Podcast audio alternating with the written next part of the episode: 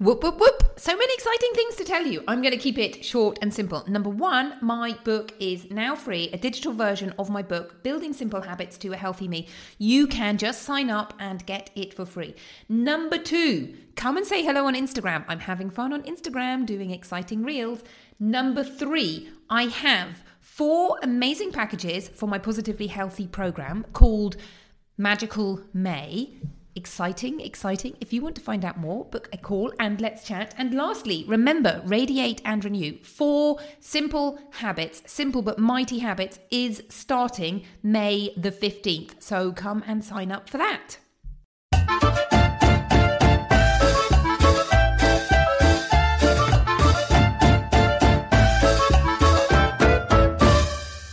Welcome to Fit and Fabulous with me, Dr. Orlena Kerek. I teach frustrated professional mums who juggle everything to transform their lives, to lose weight and lead a healthy life so they can feel fit and fabulous. On the Fit and Fabulous podcast, we chat about nutrition, healthy living, emotional wellness in a way that you can apply to your life. I'll show you how to stop being frustrated and overwhelmed with healthy living and how to make it easy and fun. You're invited to sign up to my family friendly meal plan. Three easy meals to help you lose weight that the kids will like too. And my systems video, the simple system that keeps the kids happy and helps you shed the pounds. You can sign up at drorlena.com. That's D-R-O-R-L-E-N-A dot com slash healthy dash family dash meal dash plan. Now on with today's show.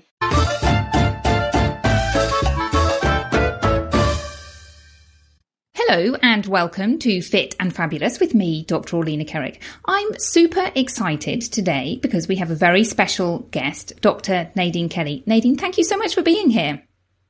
It's my pleasure to be here. Thank you so much for having me. I also really enjoyed having you on my show. Yes, and mm-hmm. I think this will come out before yours does. So, yes, just a shout out to your show that people must make sure to listen to that when it when it's live. Now, today, what I wanted to talk about was identity and purpose. But before we dive into that, do you want to just introduce yourself and tell you tell us a little bit about you and what you do? So I've had a little bit of a winding path. I am a retired pathologist. That was in 2011. I retired already. And so after I retired, I did not know what I was going to do because I had a little bit of a crisis. But I wound up teaching yoga. So I'm a yoga instructor, but to a very special population, what I like to call my wise women, mature women, because I have always felt very passionate, even when I was practicing medicine, about the people that are not so seen. So typically when you think of yoga, we think of yoga for very young athletic bodies. But I felt that when I was learning to teach yoga, what about the people who can't get up and down on, off of the floor? Why can't we help them? So that's where I wanted my focus to be. So I teach yoga to make it very accessible in the water, on the mat, and in the chair. I am also a health coach, an American College of Exercise certified health coach, specializing in senior fitness. And I am a podcaster. My show is the Yogi MD podcast. Fabulous. So I think it sounds like we both have stories of identity crisis. And if you haven't heard mine, mine is when I moved to Spain, accidentally lost my medical career, and found myself looking after four small children. And at that time for me, there was so much inner turmoil. And I look at this now and think, oh, it was really that I lost my identity. But at the time, I obviously didn't realize that, although I suppose a little bit of me did realize that, but I didn't voice it in those words. So I'd love to hear a little bit more about your story and and stories of other people in a similar situation. So for me, I was that storybook in a way idea of becoming a doctor. My parents tell me when I was a little girl that's what I talked about. The other thing is that my parents are Haitian immigrants. So I was born in America, firstborn, first generation. I'm the eldest. They really believed in education, and I do too, for sure. No one told me that I had to become a doctor. I decided to do that. So I take responsibility for that. But just because you imagine your life being a certain way, or you imagine this career, and dare I say, I might have romanticized it a bit. Sure, I'm sure that's part of it.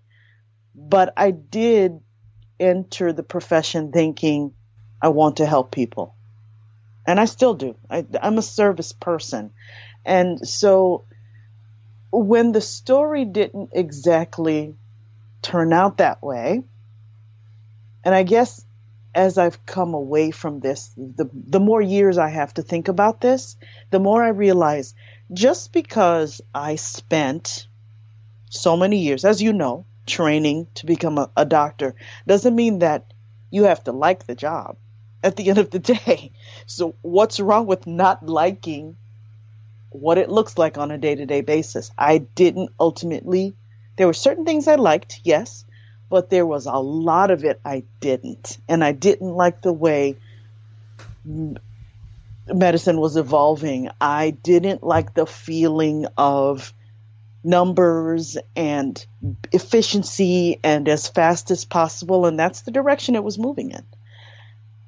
My parents were factory workers. I remember one day waking up when I was really, really, I was, I was becoming depressed. And I didn't really know it, or was trying not to pay attention to that because I was functioning. But I remember waking up one day and looking in the mirror and thinking to myself, I'm just a high paid factory worker. And I was not proud. And I didn't like what, how I felt. I didn't like how I felt about myself.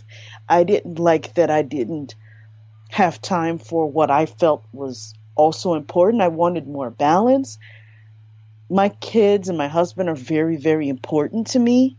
And I didn't feel like I was cultivating that relationship or cultivating that part of myself or that it wasn't it wasn't as special as I would have liked it to be at that time.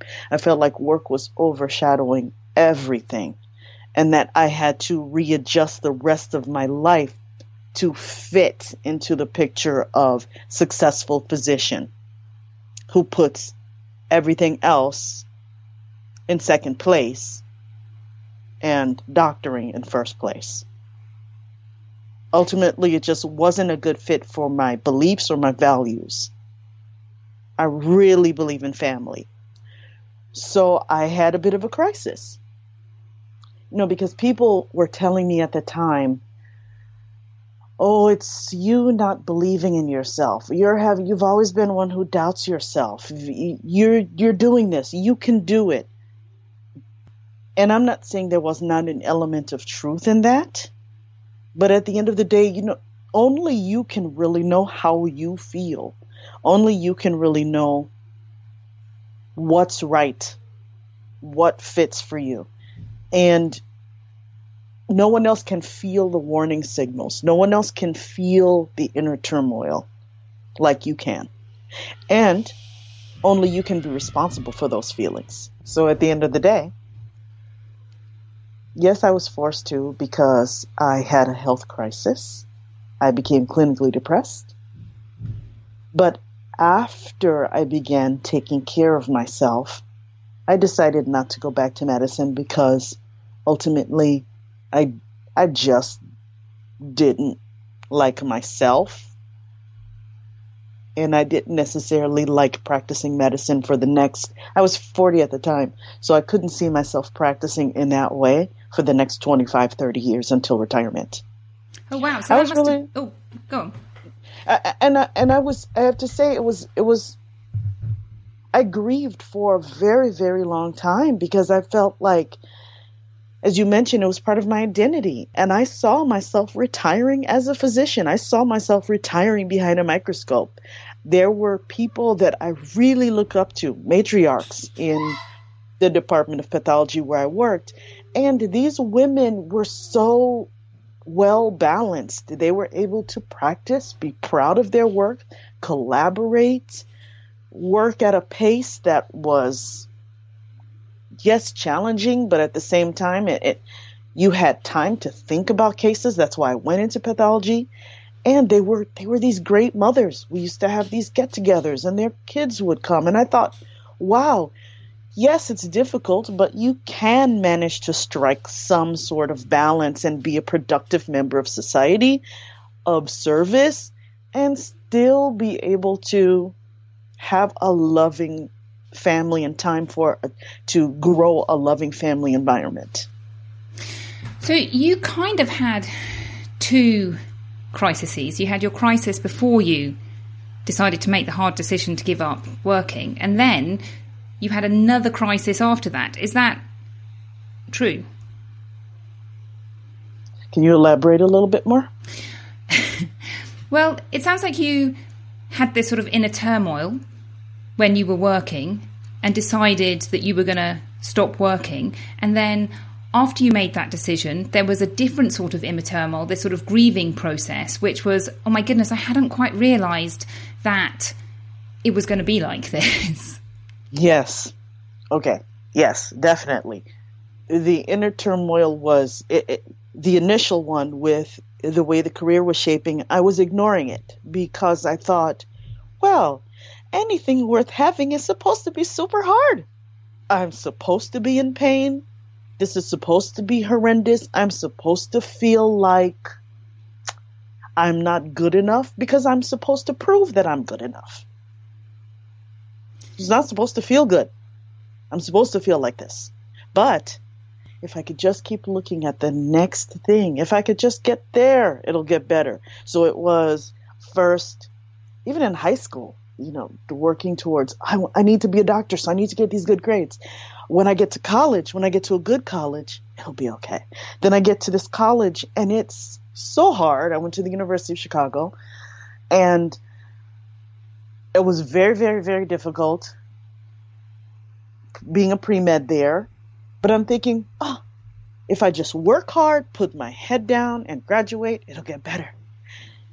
Then I get into medical school, and it's the same thing over and over again. So it's it's starting thinking, well, if I could just make it to this next bench benchmark, then I'll feel better. I'll be closer to that thing. I'll be closer to that practicing physician with the white picket fence and the two kids and the loving husband and everything will be okay. I'll make everything work. And I and and it'll be okay that I've felt like this for such a long time. It's normal to feel like this, but eventually it'll go away. Because again, that was the narrative certainly in medical school and it was definitely I bought into it. I felt is how it should be. So that was that crisis and ignoring the but when definitely when I started practicing I practiced for 7 years in a community setting. It was a very busy practice and I thought, okay, in the beginning, yes, practicing is very different from sitting in a classroom and learning or whatever. So, yes, it's going to be difficult to get to know how to practice and get comfortable and, and develop, cultivate the art of practice. There's the science, but there's also the art. But then it wasn't getting any better while I was practicing. But I kept thinking, well, something's wrong with me. I kept blaming myself for not liking this. I felt ungrateful. And I didn't want to ultimately admit to myself that I just didn't like it overall. And that it was okay not to like it. Because people say, well, you spent so much time and money doing this. You, why would you throw all of this away? So those narratives were in the back of my mind and I accepted them when the health crisis hit and I decided not to go back because I couldn't possibly imagine, and I still can't possibly imagine ever going back again, and I would never do that. The second layer of turmoil was how to forgive myself for not completing my mission, for not being one of those ladies that I admired in the pathology department who managed to do it. Like, why couldn't I do that too? So that was something I dealt with for a long time. And so, and people did you, looking, how did you deal with that? To be very blunt, I had to learn to take responsibility for my emotions and my narrative. What I mean by that is just because, and I'm not saying people weren't doing this, there were people who were looking at me saying, You were practicing physician and now you're teaching yoga? Are you serious? okay. What a waste. Um, one time, a woman in a service that we used to uh, go to on a regular basis. My parents went, we went. Uh, it was a uh, clothing service where we take for repairs. And so the woman had seen us come in a lot. She said to my father once, You've got to be kidding me. Your daughter stopped practicing medicine? She stopped, she gave up all that money? So people were saying things. Just because someone else on the outside has a certain way of looking at the world or has something to say or has an opinion doesn't mean that I had to take responsibility for that opinion or pay attention to it or internalize it. So I had to take responsibility for grieving for this loss of what I thought I was supposed to do or what my life was supposed to look like and letting go of control, thinking that I could control every aspect of how life was supposed to happen. And what would you advise people who find themselves in a similar situation if they're going through this crisis of identity? Either, you know, grappling with, okay, I've chosen this path and I don't like this path anymore, or I've let go of this path and, oh, wow, I kind of feel that there were bits that I hadn't realized I was going to give up. How do people resolve those inner turmoils within them? I think you've got to be willing to do that difficult self analysis. This, there's this concept in yoga of self study. We have these semantics for looking at things all over the place, whether you read a self help book or whether you practice yoga or whether your, um, your religion is very important to you. It's all about internal work and getting really honest about who you are, what's important to you, What's your value system? What are your beliefs? What are you willing to compromise? And what are you willing not to compromise? So for me, those are the things that I would say are very important. And I would also say that it's incredibly difficult work. It is not fun to hold up a mirror and say to yourself, this is what I believe to be true. This is ultimately what's not true for me. This is the person I thought I was. This is ultimately not really in line with who I am. Because maybe I don't want to really see certain truths about myself or certain realizations or incompatibilities with what I think I should be or who I think I should be. And another question that I have that we've touched on in the conversation that we had on your podcast, but I think there's this idea of um, self stimulating your brain. And, you know, so when you went from being a doctor to teaching yoga, did that give you enough meat to to to get into? Does that make sense? That's an Excellent question. Yes. Because you go from this high level of pressure with so much intellectual information. What I did to make that transition was realizing that I am ultimately a very intellectual and a very curious person who could apply that to other areas of her life. So, what do I mean by that? With the yoga, I decided to go in a different path, as I mentioned at the top of the interview, by applying it in different ways to a different eh, to focus on a different population. So there's a lot more creativity, which is another way to apply my intellectual side in helping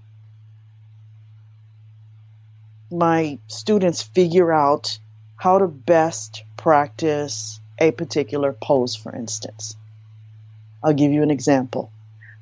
There would definitely be times, many a time, where I'd have a class with mixed physical abilities. Maybe two women are sitting in a chair and the rest of them are on the floor. So, how do I manage keeping the class in flow and helping each person to be able to practice in the way she needed to practice a particular pose in the chair and on the floor at the same time. You don't want the class to be disruptive.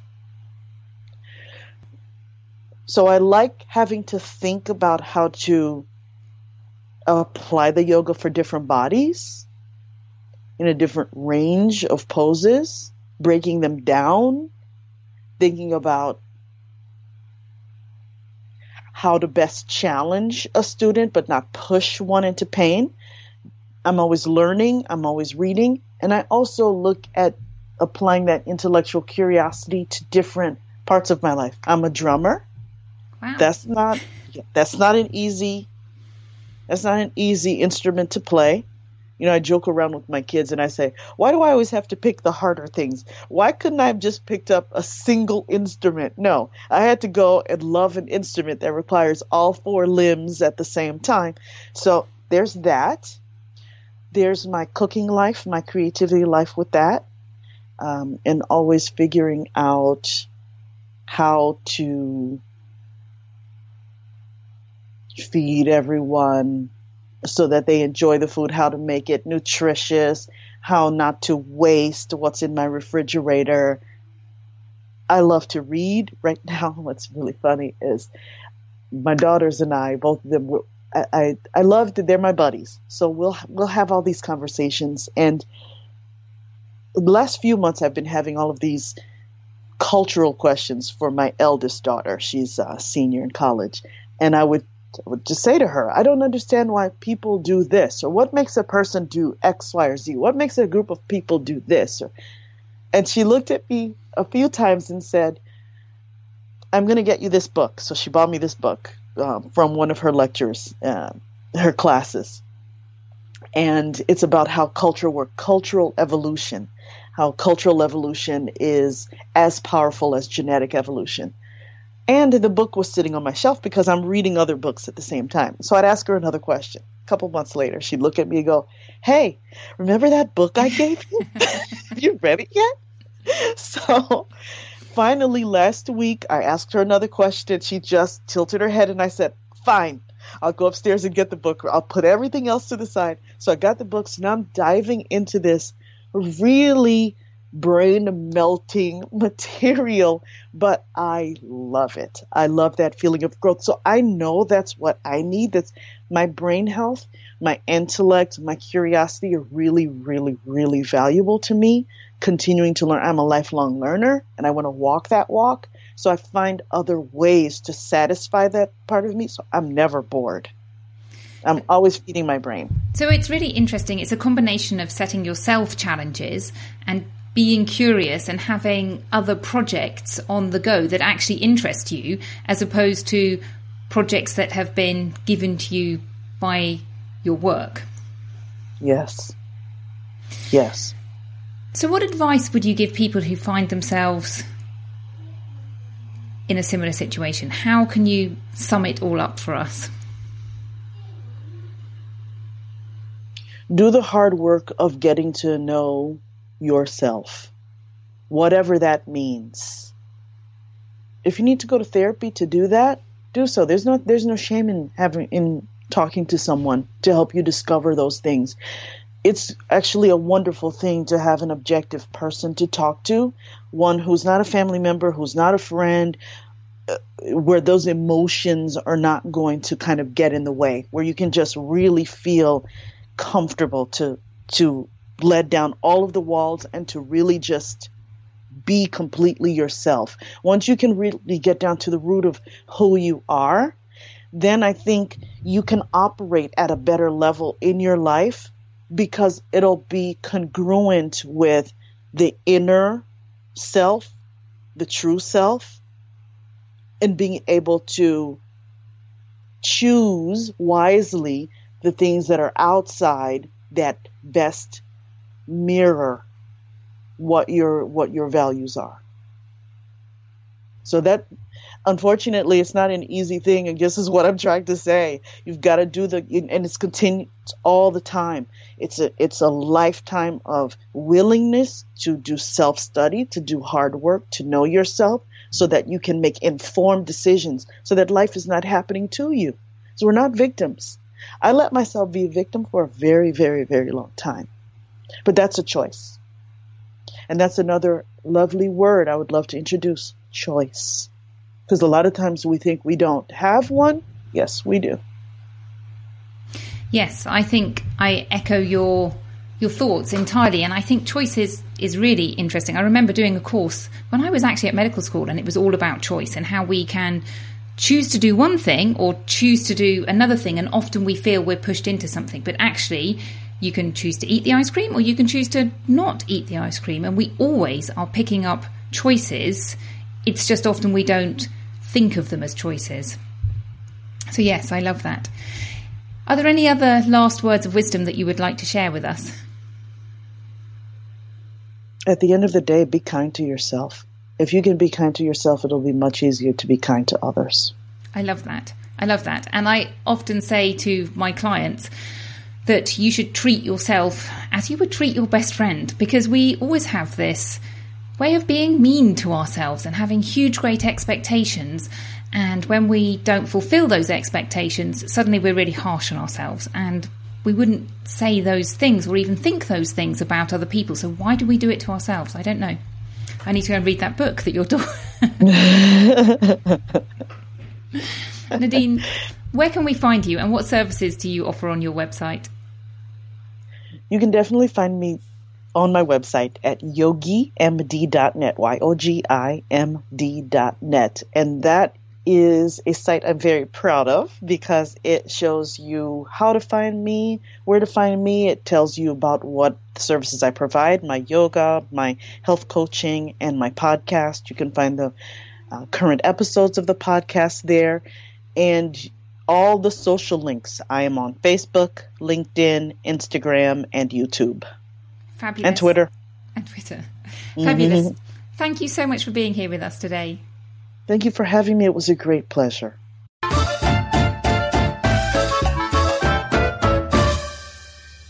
Thank you for listening to this episode of Fit and Fabulous with me, Dr. Orlena.